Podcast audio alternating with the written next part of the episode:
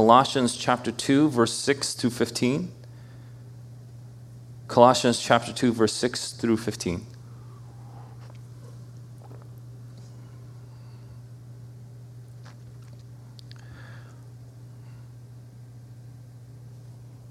Hear now the word of the Lord. Therefore, as you received Christ Jesus the Lord, so walk in him, rooted and built up in him and established in the faith, just as you were taught, abounding in thanksgiving.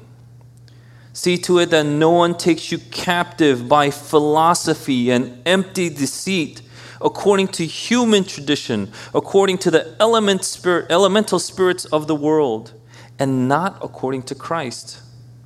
For in him the whole fullness of deity dwells bodily, and you have been filled in him, who is the head of all rule and authority.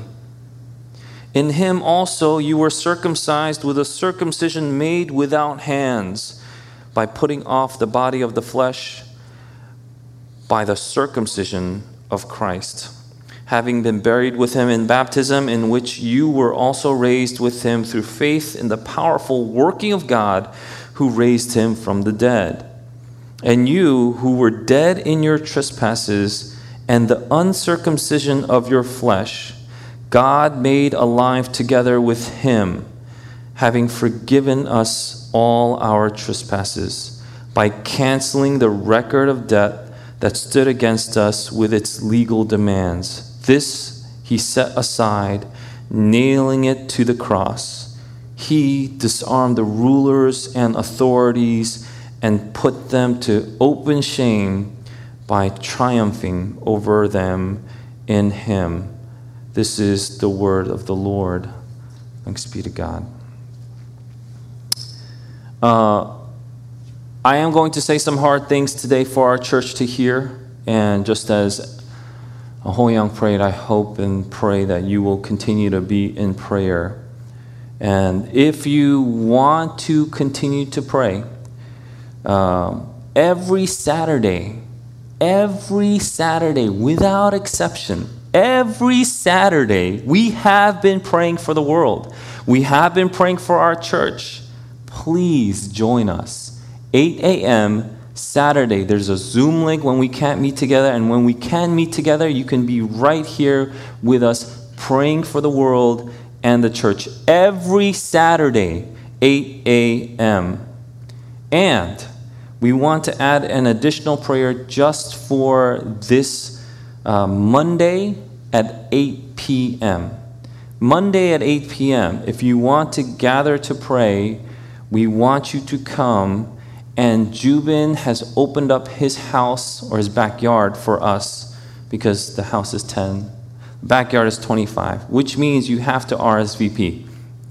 So if you want to come to gather to pray, email Jubin at jubin kim at c g s n j dot org, R S V P. I will be there. We'll pray together. But every Saturday, we have been praying. There's a lot going on in the world, and people are now asking, what is the church doing? The church has been praying, and the church will continue to pray. The church will continue to stand in the gap and intercede through prayer. And in prayer, we see that God does a, like a million things. I do believe that history has been changed because the saints have been praying. Every time there was a good change, I do believe it was because of Christians praying. Hospitals, orphanages, uh, people that we know can help society, they are all by Christians who were in prayer. Nations have been changed by people praying. Systems have been overturned by people praying. And so, please, continue to pray and pray with us on Saturday. And if you want to come tomorrow, then it's Monday, eight p.m., Jubin's house, and you need to R S V P. Uh, I heard there's going to be watermelon. I'm not sure, but uh, please R S V P first. And uh, it's Jubin Kim at c g s n j dot org. Secondly, If you are confused about the Christian stance on racial unity, I am willing to do an extra book study with anybody that wants to. Anybody that wants to. If you want to do a book study with me, an exegesis with me, after this sermon, you're like, I want to know more about what the Christian stance is because all I hear in social media is the worldly stance. I get it. If you want to do a book study, and I believe the Bible is thorough. I believe that every Sunday we are preaching the gospel, which means we are preaching against sin and how God saves us from sin. And so this is a specific study on racial unity. So it's a book. If you want to do it, you can email me at Jubin Kim. No, I'm just kidding. You can email me at Eugene Kim at c g s n j dot org. And the book that you will have to purchase by next week is A Biblical Answer for Racial Unity. A Biblical Answer for Racial Unity. There's multiple authors on it, and every chapter is written by a different author. It's an exegesis of the Bible on racial unity, and I want you to buy that book. Let me know, and then we can do a book study together. Thirdly, there is a special podcast that we are releasing tomorrow. Every Monday we release a podcast, but this one we have taken a pause from our current trajectory, and we've taken a side stance because we wanted to talk about justice. Justice. So there is a special podcast tomorrow that's going to be released in our church's podcast. I want you to listen to it. I want you to listen to it. It's part one of two parts. And I want you to listen to it, and then I want you to sit and pray about it. I believe that, again, this is the worst time for us not to gather. This is breaking my heart. I think the church and the world are far, far, far worse off for it. I think I am impoverished by it. And I ask again that you would pray that we would meet together soon. I am thankful, however, that there is willingness within our church members to learn. I am thankful that so many of you are in a stance of teachableness, and that willingness and that teachableness is great. However, I want to remind you today that even if you have willingness, it's the Holy Spirit that gives understanding. It's the Spirit that gives understanding. So we implore God to give us the understanding today to navigate through these really rough waters.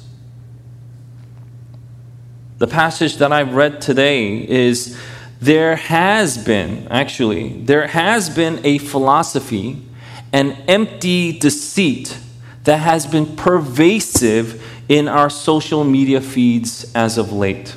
I'm going to say it again. There has been a philosophy and empty deceit that has been pervasive in our social media feeds as of late. I am very thankful that I don't have Facebook anymore, but I can only imagine if you had Facebook, Twitter, Instagram, and all these things are constantly on your feed, then you would also be tired or angry or both. But there has been a philosophy and empty deceit that has been pervasive in our social media today. There is a new world order and a new world religion that is being ushered in, and it has a motto: silence is not an option. Silence is not an option. You must speak out, and in a manner that is dictated by the masses about the cruelty and injustices that we see in the world. Even if the movement is not biblical, even if the movement is anti-Christian, we must hashtag our morality and signal our virtue to the world. The time for dialogue has passed, and the most extreme and the most quick to respond wins. Wins what, I wonder? The more emotional you can be, the better, because this does not warrant, does this not warrant your emotional outrage?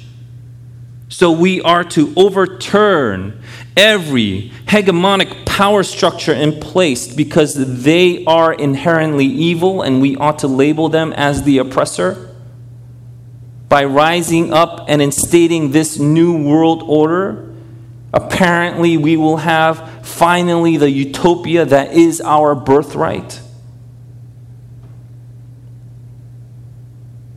You know, I had spoken on this before, but this is the social justice movement.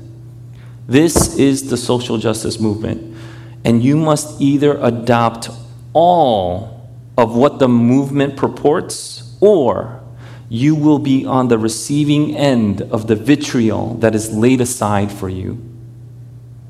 As a Christian, I want you to know that you will never You will never be able to fully support any secular agenda. And the social justice movement asks exactly for that kind of allegiance. There is no room for disagreement. You will be called a bigot and or racist and get canceled until your life is literally in ruins. And there will be collateral damage, but it's chalked up as necessary for the cause. While claiming to hate racism, I've seen as a result more hatred, more division, more separation, more lines being drawn, more guilt, more pain, more violence, and more anger. And don't get me wrong. There is racism. There is racism. However, however, there are terms now being tossed around like white privilege, intersectionality, implicit bias, that are inherently more racist than what they claim to fight against. I'm going to make a controversial statement. And you're like, you haven't yet? But yeah, I am. People, it's okay to be white. God made you this way. Don't feel guilty. It's a blessing to be black. God, you, God made you this way. You are made in the image of God. It's okay to be yellow. Unless you have jaundice, in which case I suggest you see a doctor. You know, I saw this I saw this video, and it was very hard to watch. And it was about a man going around New York City that he's saying he's from this Black Lives Matter movement. And uh, he's picking out white people in New York City and telling them to kneel and beg for forgiveness for their privilege. And I'm watching this, and it's very hard to watch. I don't suggest you watch it. I'm ve- it's very hard to watch. And I'm watching this and I'm saying, this guy has to be a troll. This guy has to be a troll. There's no way he's not a troll. I think trolling is the next epidemic. But this has to be a troll. But people, white people are kneeling, asking for forgiveness for their privilege. Here's, here's what's not a troll. There are multiple movements and marches that claim to be peaceful. Because, and of course, because the claim is that it's peaceful, it's okay, right? As long as it's peaceful, it's okay. And so they claim to be peaceful. And in Maryland, I saw this one video where they asked all the white people to raise their hands and repeat a confessional statement. I will not use my privilege, and things of that nature. And they repeated after them while raising their hands, this confessional statement. This is not a movement. It's a religion. Woke means, woke means you're blind to anything other than your agenda. Woke really just means snooze. Social justice is really antisocial and does not even remotely care about justice, but what it does care about is vengeance. Social justice, if you're listening closely, is about overturning powers. It's about overturning powers. It is truly an example of emptiness with no real solutions. These are the elements of the world, and these are not according to Christ. This is in contrast with the gospel, and I want to show you how and why. So people have been asking me, what is the church to do? How do I stand in solidarity with those that are hurting and in pain? P U H, doesn't the Bible say to weep with those who weep? And I would say, yes. Yes, the Bible calls us to love. It calls us to show mercy. It calls us to weep with those who weep. But again, context. Where is that from? Weep with those who weep. From Romans twelve. Let me read it for you. Romans twelve, verse fourteen. Bless those who persecute you. That's how it starts. Bless those who persecute you. You've already, by reading these first five words, dismantled every single secular agenda out there. Bless those who persecute you. Bless and do not curse them. Rejoice with those who rejoice. Weep with those who weep. Live in harmony with one another. Don't you see? He is talking to the church about unity. He is saying, even if you feel persecution from church members to each other, don't curse them, bless them, and then join in unity by rejoicing with them when they rejoice and weeping when they weep, so that you can live in harmony with one another. Do not be haughty. Do not be haughty. Don't signal your virtue or morality. Don't be haughty, but associate with the lowly. How do you do that? How do you do that? By not being wise in your own sight. I find it incredibly fascinating that we need to shout at each other through our media for us to listen. So we just basically have thousands of people shouting at each other to listen to the other person, and nothing is being said.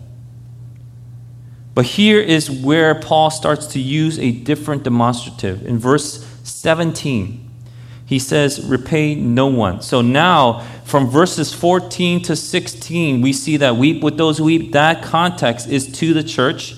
And now he uses a different demonstrative for the following verses. Repay no one. So this is talking about the outside. Repay no one what? Evil for evil. But give thought to do what is honorable in the sight of all, if possible. So far as it depends on you, live peaceably with all. Beloved, never avenge yourselves, but leave it to the wrath of God. For it is written, vengeance is mine, I will repay, says the Lord. To the contrary, if your enemy is hungry, feed him. If he is thirsty, give him something to drink. For by doing so, you will heap burning coals on his head. Do not be overcome by evil, but overcome evil with good. Who's the enemy? Who do these movements and organizations think the enemy is? Are they doing according to the word of God? Have we been convinced that there is a group out there that is our enemy, that has been persecuting us? Then are you doing what the Bible is dictating for you to do? So, what are we to do? Notice how Paul addresses the internal before he gets to the external. Are you doing this inside the church? And then from verse seventeen, he goes, are you doing this outside? If you are, continue to do this. Never forget the mission of the church. We have been given the Great Commission given to us by the risen King himself. We are to make disciples of all nations. We are to share the gospel with all peoples. And this does not mean we ought to be colorblind. I don't even know how people will get that from this statement. But it means that there is a primary distinguisher now between peoples in the Bible. That is this: those who are in covenant with God those that are in the covenant fold of God, and those who are on the outside. That's the primary distinguisher now. Those who are in the covenant fold of God and those that are on the outside. That's why in John ten, verse seven, Jesus says, again, this to them, truly, truly, I say to you, I am the door of the sheep. All who came before me are thieves and robbers, but the sheep did not listen to them. I am the door. If anyone enters by me, he will be saved and will go in and out and find pasture. The thief comes only to steal and to destroy. The thief comes only to steal and to destroy. I came that they may have life and have it abundantly. Our job is to point people to the door. Our job is to point people to the door by our actions, yes, but by our words. Where are your social media posts about that? Where are your actions leading to this proclamation? Where are your words? If there were actual Christian posts during these dark times, perhaps things may have been different. I don't know, because there weren't. I had a conversation with a brother, and he told me this, but to be honest, it's hard to find truth out there in the media. But to be honest, it's hard to find truth out there in the media. Yes, but where do we find the truth? Where do we as Christians find the truth? Have you been digging deeper during this time? If you really have been distraught, the more distraught you are, have you dug your heels in with your Bible, called me to pray and study together? I am convinced that we may be the most informed, ignorant people to have ever lived. I know that's an oxymoron, but with the potential of so much information, we only see the same images over and over and over again. We see the same images on our social media posts, and then we, we share the same images over and over. It's on repeat twenty-four seven. Every time we look at it, it's on our feet. It's scrolling down over and over and over again. Now I'm going to ask this church for a very difficult thing. If you have been traumatized and you are distraught over the things that are happening, I want you to get off your phones and get off of social media. Fast social media and pray. Fasting and prayer. Fast social media and pray. As much as you've consumed the media this past week, I want you to consume the Word of God that much more. And don't be afraid. Don't be afraid that your silence won't signal that virtue or morality that you need to, you need to convey.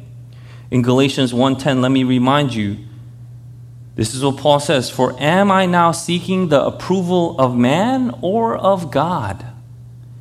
Or am I trying to please man? If I were still trying to please man, I would not be a servant of Christ." Here's what the gospel would have pointed to. The church is not so much an organization as much as it is an organism. There is a color to the church, and that color is red. This isn't ignoring the cultures and even other skin colors that we have, but it does not trump the truth of the Bible. We are one in Christ. The ideologies of the world and the gospel are diametrically opposed. We are not here for our honor and glory. We are here to honor and glorify the one true King. You know, when Jesus marched, yes, Jesus marched, he was making a statement. So where did he go? Did he go to Rome? No. He went to Jerusalem. Then when he marched into Jerusalem, did he go to Pilate, the governor? or Herod the king? No, he went to the temple. The people's worship was corrupt, and that was his main concern. When Moses asks Pharaoh to release God's people, everybody knows this. What does he say? Let my people go. And then we burst into song, right? But let my people go. Why? And you won't see this in a Disney cartoon. This is what the Bible says. Then the Lord said to Moses, this is Exodus nine one. Then the Lord said to Moses, go into Pharaoh and say to him, thus says the Lord, the God of the Hebrews, let my people go so that they may worship me, that they may serve me. You want to see the world changed? The world says that you have to change it from the outside in. The gospel says you need to be changed from the inside out. We are called to be worshipers, and that cannot happen unless the heart is changed. All this chaos we see in the world, isn't it because we are worshiping the wrong God? Why are you still propagating that? Why are you still promoting the ideologies of the world? That is the ultimate grave injustice. There is one God, and he deserves all worship and honor and praise. And yet his creation rebelled by giving worship to idols, to created things, not the true God. And as Christ bearers, as people who profess to bear the name of Christ, are you as incensed about that as Jesus was when he entered the temple?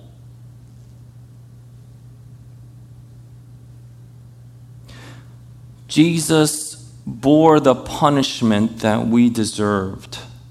Justice was done, but justice was served on Jesus so that we could have mercy. Because all of this that we see in the world today has to do with worship. When Paul was speaking to the Romans in Romans chapter fifteen, he was teaching them about how to build the lowly up. How do you build the lowly up? And he interjects with a prayer, which he often does. But as he's teaching the Romans how to build the lowly up, he interjects with a prayer in verse five. And he says this, may the God of endurance and encouragement grant you to live in such harmony with one another in accord with Christ Jesus, that together you may with one voice glorify God and Father of our Lord Jesus Christ. Therefore, welcome one another as Christ has welcomed you for the glory of God. Unity, then. What's the purpose of unity? So that we can worship. Satisfaction comes when we worship the true God. In Psalm twenty-seven, one thing I have asked of the Lord that I will seek after, that I may dwell in the house of the Lord all the days of my life, to gaze upon the beauty of the Lord and to inquire in his temple. The war is a fight for your worship. It's time for God's people to wake up and see what's really going on. In the end of the passage, there is the hope. The passage that we read today, there is the hope that we hold on to when we pray for the knowledge of our Savior to come and change hearts. There is this hope.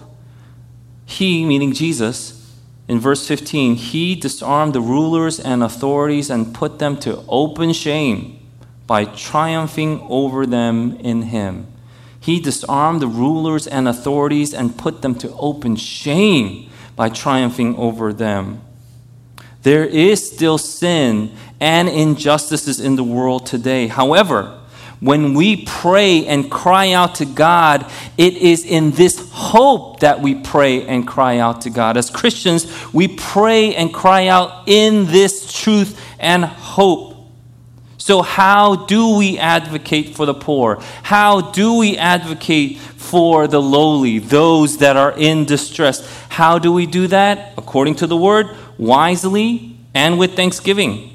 Look at verse six and seven of today's passage. Therefore, as you receive Christ Jesus the Lord, so walk in him, rooted and built up in him and established in the faith, just as you were taught, abounding in thanksgiving. You see, all these things are an outflow, an outpouring of a changed heart. We do all these things. We advocate for justice. We give mercy, all because there, it's an outpouring of the mercy that we have received. You want to know if some things in the world have the characteristics of, excuse me, or of God or not? The fruit of the Spirit. What is the fruit of the Spirit? It's love, joy, peace, patience, kindness, goodness, faithfulness, gentleness, self-control.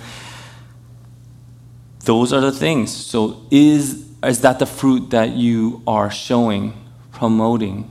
Does this movement have these things? Does it have self-control? Ask that honestly. Does it have self-control? Is it gentle?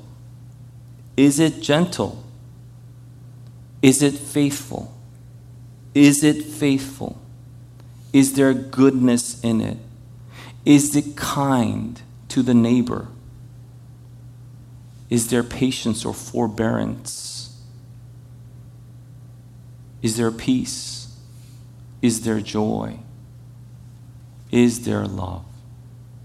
This is a question I want to ask you as a Christian. Are you growing in love, in joy, in peace, in patience, in kindness, in goodness, in faithfulness, gentleness, and self-control? Are you growing in that? Because that is the fruit of the, of the Spirit that's promised to us as believers. You know, with all these things, people might be wondering, well, are you advocating for injustice? Absolutely not. Absolutely not. As Christians, we are to advocate for justice. We are to advocate for mercy. We are to advocate, but we advocate it in the light of the gospel, saying, without Jesus, you will never have true justice. You will never have true peace. You will not know mercy. That's what we do as Christians. And so how do we see these things happening? And to be honest, Like, I am someone that have that have looked. Like, I've had conversations with some of our older brothers and sisters, and we were talking about the L A riots in the nineties. We went all the way up to Ferguson and, uh, you know, Baltimore in two thousand fourteen and fifteen with Michael Brown and Freddie Gray. And then, you know, we continue to come to twenty twenty now, where we, see, we saw, like, a string of things happen. And so my question that I wanted to ask myself, is the society deteriorating or is it getting better? Are more people being killed or less people being killed? Has there been reform?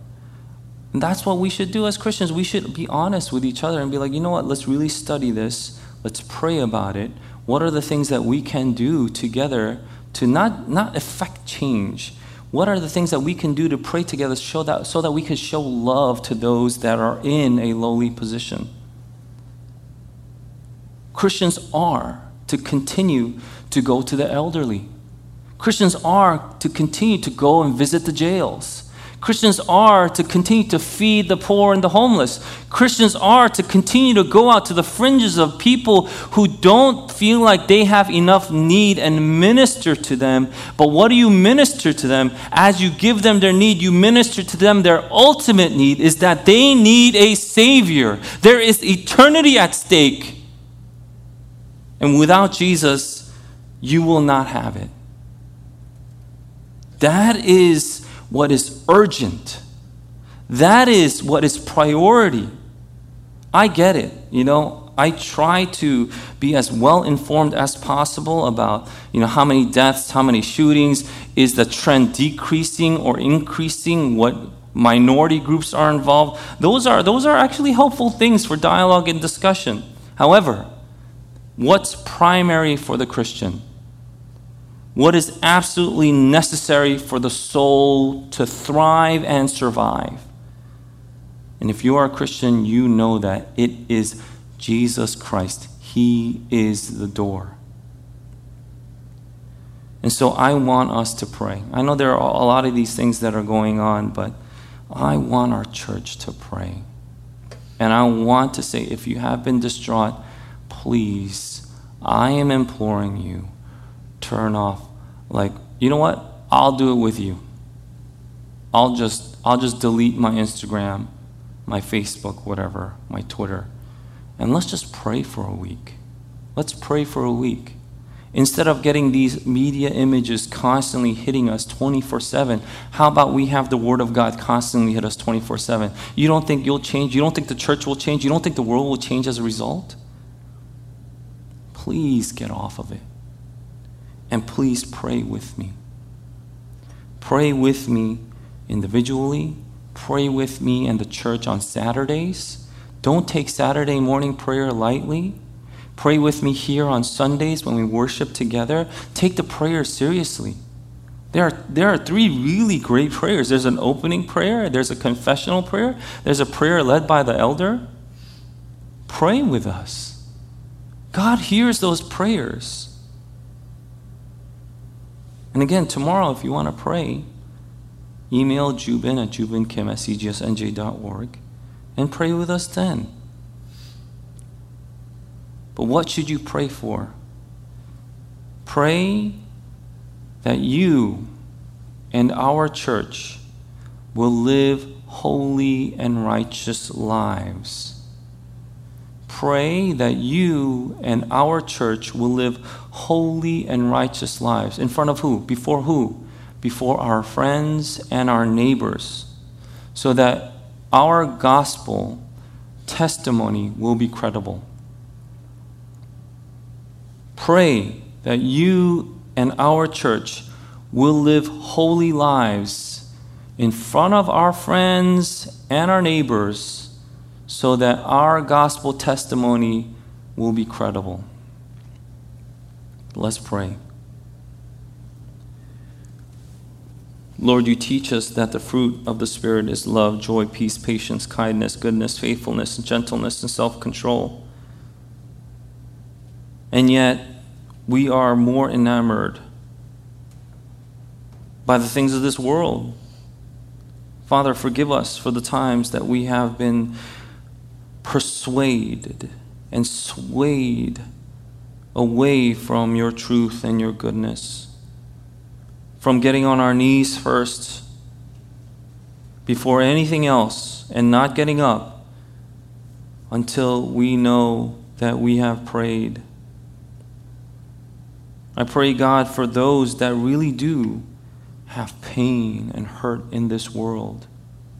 And I pray that if there are any of those people in our church that, Lord God, you would minister to their hearts by your Holy Spirit. And I pray that we would also stand alongside our brother or our sister who is in pain and pray alongside with them. I pray that we would be a church that would gather to stir one another up to do good works, but for your glory, not for ours, not so that we can signal anything other than boasting in Christ. I pray, God, that you would be with your church now. Give us your wisdom, give us your discernment so that we can act in accordance to the faith that we have been given in Christ. This is not an easy time to live in. We have not been taught the gospel in our schools, in the world, in the media, but oh God, have mercy on us so that the gospel is preached in our churches. Have mercy on us. And Lord, we pray that we would be a transformed and a renewed people, proclaiming the truth that Jesus, you are the door. Help us to do that for as long as we have breath in our lungs. And now may the grace of our Lord Jesus Christ, and the love of God the Father, and the fellowship of the Holy Spirit be with you all, now and forever. Amen.